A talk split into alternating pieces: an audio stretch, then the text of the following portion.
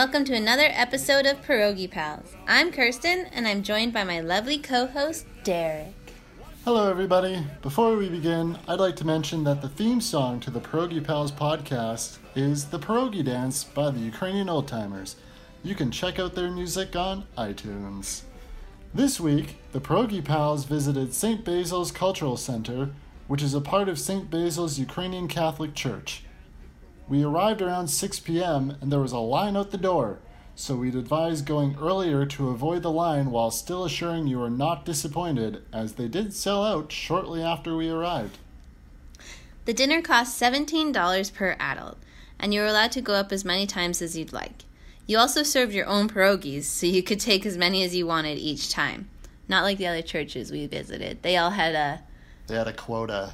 not, a quota, a limit. a limit for Yeah. each each visit. They'd be like, here's your four pierogies. This No, it was get." 12. You each got 12 pierogies each time you went up. Okay, it seemed like 12 or 4. seemed like I don't even know anymore. So, in addition to the pierogies, they had borscht, Caesar salad, pork loin with mushroom gravy, and nachinka, which is a Ukrainian cornmeal dressing. They also had tea, coffee, or water, and rhubarb cake or jello for dessert. You could also buy alcohol and beer and wine and all that if you wanted to for $5 per drink. That hasn't been an option anywhere else we've been. Mm-mm. We also haven't had the nachinka anywhere else. It is definitely interesting. It was. It was like a really eggy cornbread with bacon on top. It was surprisingly good. I was not sure if I was going to have it, but we've learned that I should try all the things. It wasn't as sweet as like normal cornbread, but it was, I don't know, it was just, it was good. I know. I would describe it as like wet cornbread. Ew.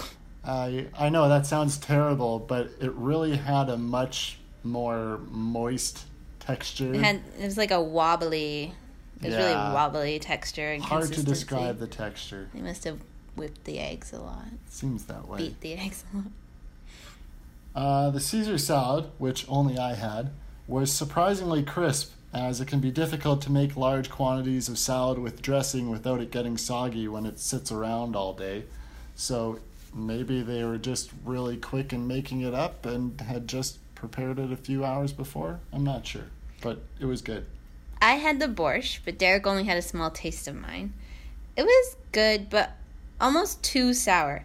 Um, I added sour cream, which may have been a mistake, but it was an interesting addition because we haven't seen that anywhere else either. We haven't seen borscht. I feel like we saw borscht at least once. They had it at St. John's Institute, but it wasn't included in the meal, so we didn't have it. Oh, okay. That makes why, sense why I saw it, but didn't remember eating it. Uh, so they had pork loin, which was a bit of a variation Yeah. from the traditional like kubasa. Uh, it was very very tender, easy to cut and chew. It came in a nice mushroom gravy that ensured it wasn't too dry. It was a little bit salty, but overall quite enjoyable. I think these pierogies were probably the best that we've had so far. Yep, second that.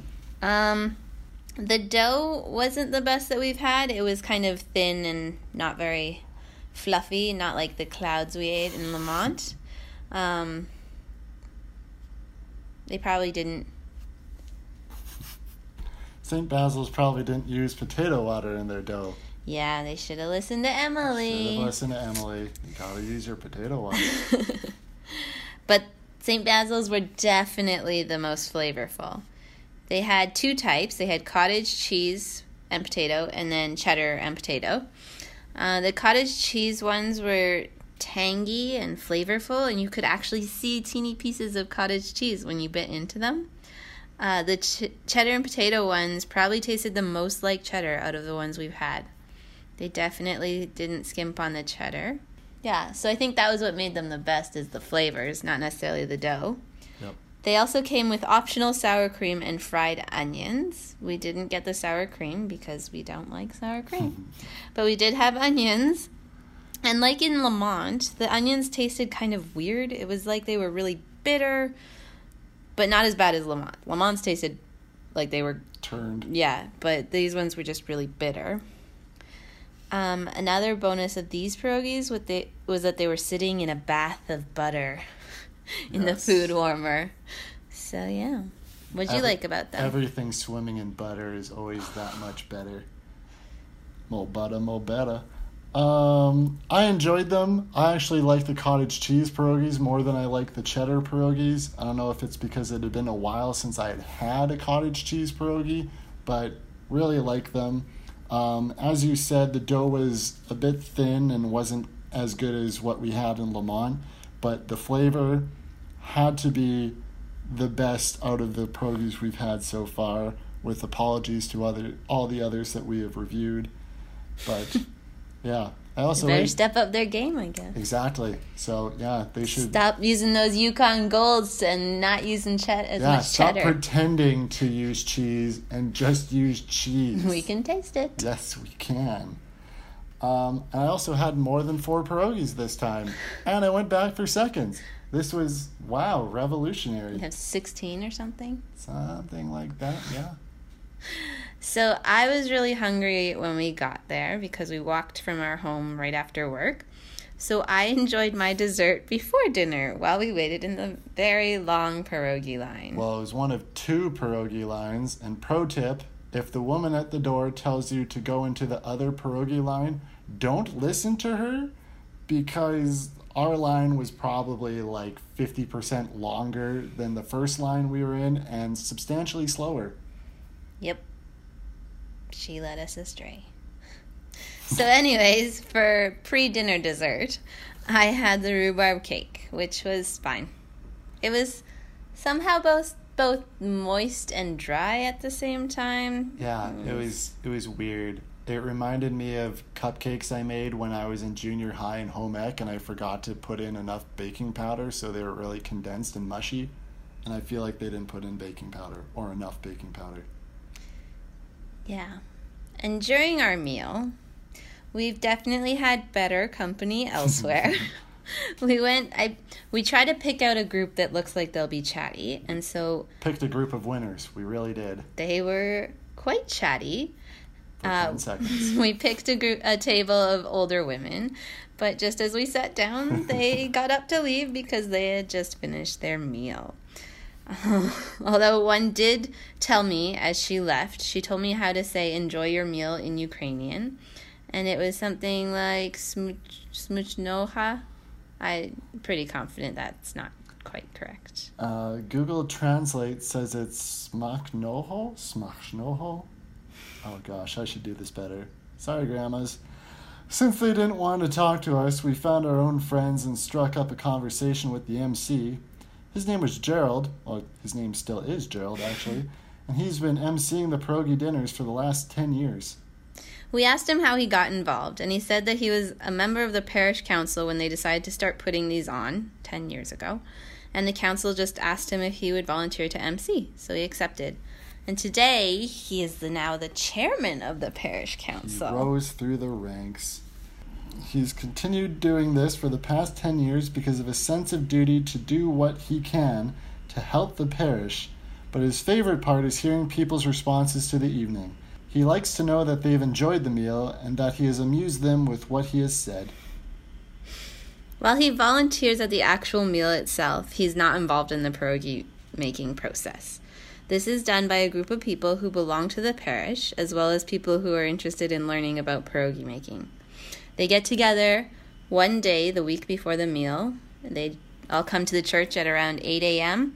and they start making pierogies and they go until they make 750 dozen pierogies. I found that a very interesting way of quantifying it. Most people that we've talked to have been like, we make 7,000 pierogies, we make 8,000 pierogies. no, there have been other places that said this many dozen. Really? Yeah, I don't recall that. well, they have. Well, all right then. The parish used to put the dinner on three times a year, but has recently added more dates. However, they are not done on a regular schedule, and the next one for sure will be in the first weekend of November at the parish bazaar. To Gerald, pierogies mean warmth, comfort, and hospitality. They're definitely a comfort food. Do you have any last thoughts about St. Basil's? They were probably the best pierogies we've had so far, and I definitely suggest checking them out. But unlike the other places we've been, Their dinners aren't regularly scheduled, so you have to make sure that there's an actual event going on when you're thinking of going. We found them on Facebook. Yep, I would totally agree. They were really good pierogies, but they're a bit tricky to find. So this week, we're adding a special treat. We've received some listener ma- or listener questions and thought we should answer them. This first question comes from our listener Jen in Ottawa. Jen asked us to expand a bit further on the Lamont town tour we took ourselves on. So we started the tour off by the arena because that's where the festival was. Just to recap, that we went out to Lamont. It's a small town outside of Edmonton, about an hour away from Edmonton. Um, we went there for their pierogi festival last time, and we took ourselves on a tour of the town. So we walked out of the arena, past the local school, uh, and we were heading headed towards the local the Ukrainian Orthodox Church, which was really impressive for uh, such a small town. Yeah, it was rather large. It had a large dome in the back and two large or two smaller domes at the entrance, each adorned with a cross on the top. Of course. there was also an impressive bell structure in the front yard, presumably used by the church. Uh, the windows had stained stained glass on the sides, but the design was it was pretty simple. Yeah. Uh, the domes were silver, and most of the building was gray with some blue inserts. And it would have been nice to look inside, but the doors were locked. But I Oh. think the domes the domes are pretty pretty impressive. Regardless, it was, it was cool. Yep. Around the corner from the church was the main strip of the town. They had a home hardware, a local pub, Chinese food restaurant, and some shops. There were also a number of abandoned stores. So, oops. We got drinks in the convenience store and checked out a gifts and flower store to kill time. There was a sewing store, but we just missed it as it had closed right before we got to it. The town was like a bit creepy because no one was around, which gave it a ghost town vibe. But I think that was because all the people were at the festival. Yeah, it seemed that way. The town also has a, a the town also has a healthcare center and a nursing home, which we circled a whole bunch when we first got there because the directions online to the the directions to the festival online were incorrect. We ended up having to go to the home hardware to ask them or to get help finding the festival. Yeah, the first place took us to an empty field. It was Yep. a rather disappointing discovery. Overall, Lamont's a cute town to visit, but living there might get kind of boring. I guess that's why they organize things like the Pierogi Festival. Do you have a joke for us? I do indeed have a joke. And this is that joke. Late one night, a man is driving down the road, speeding quite a bit.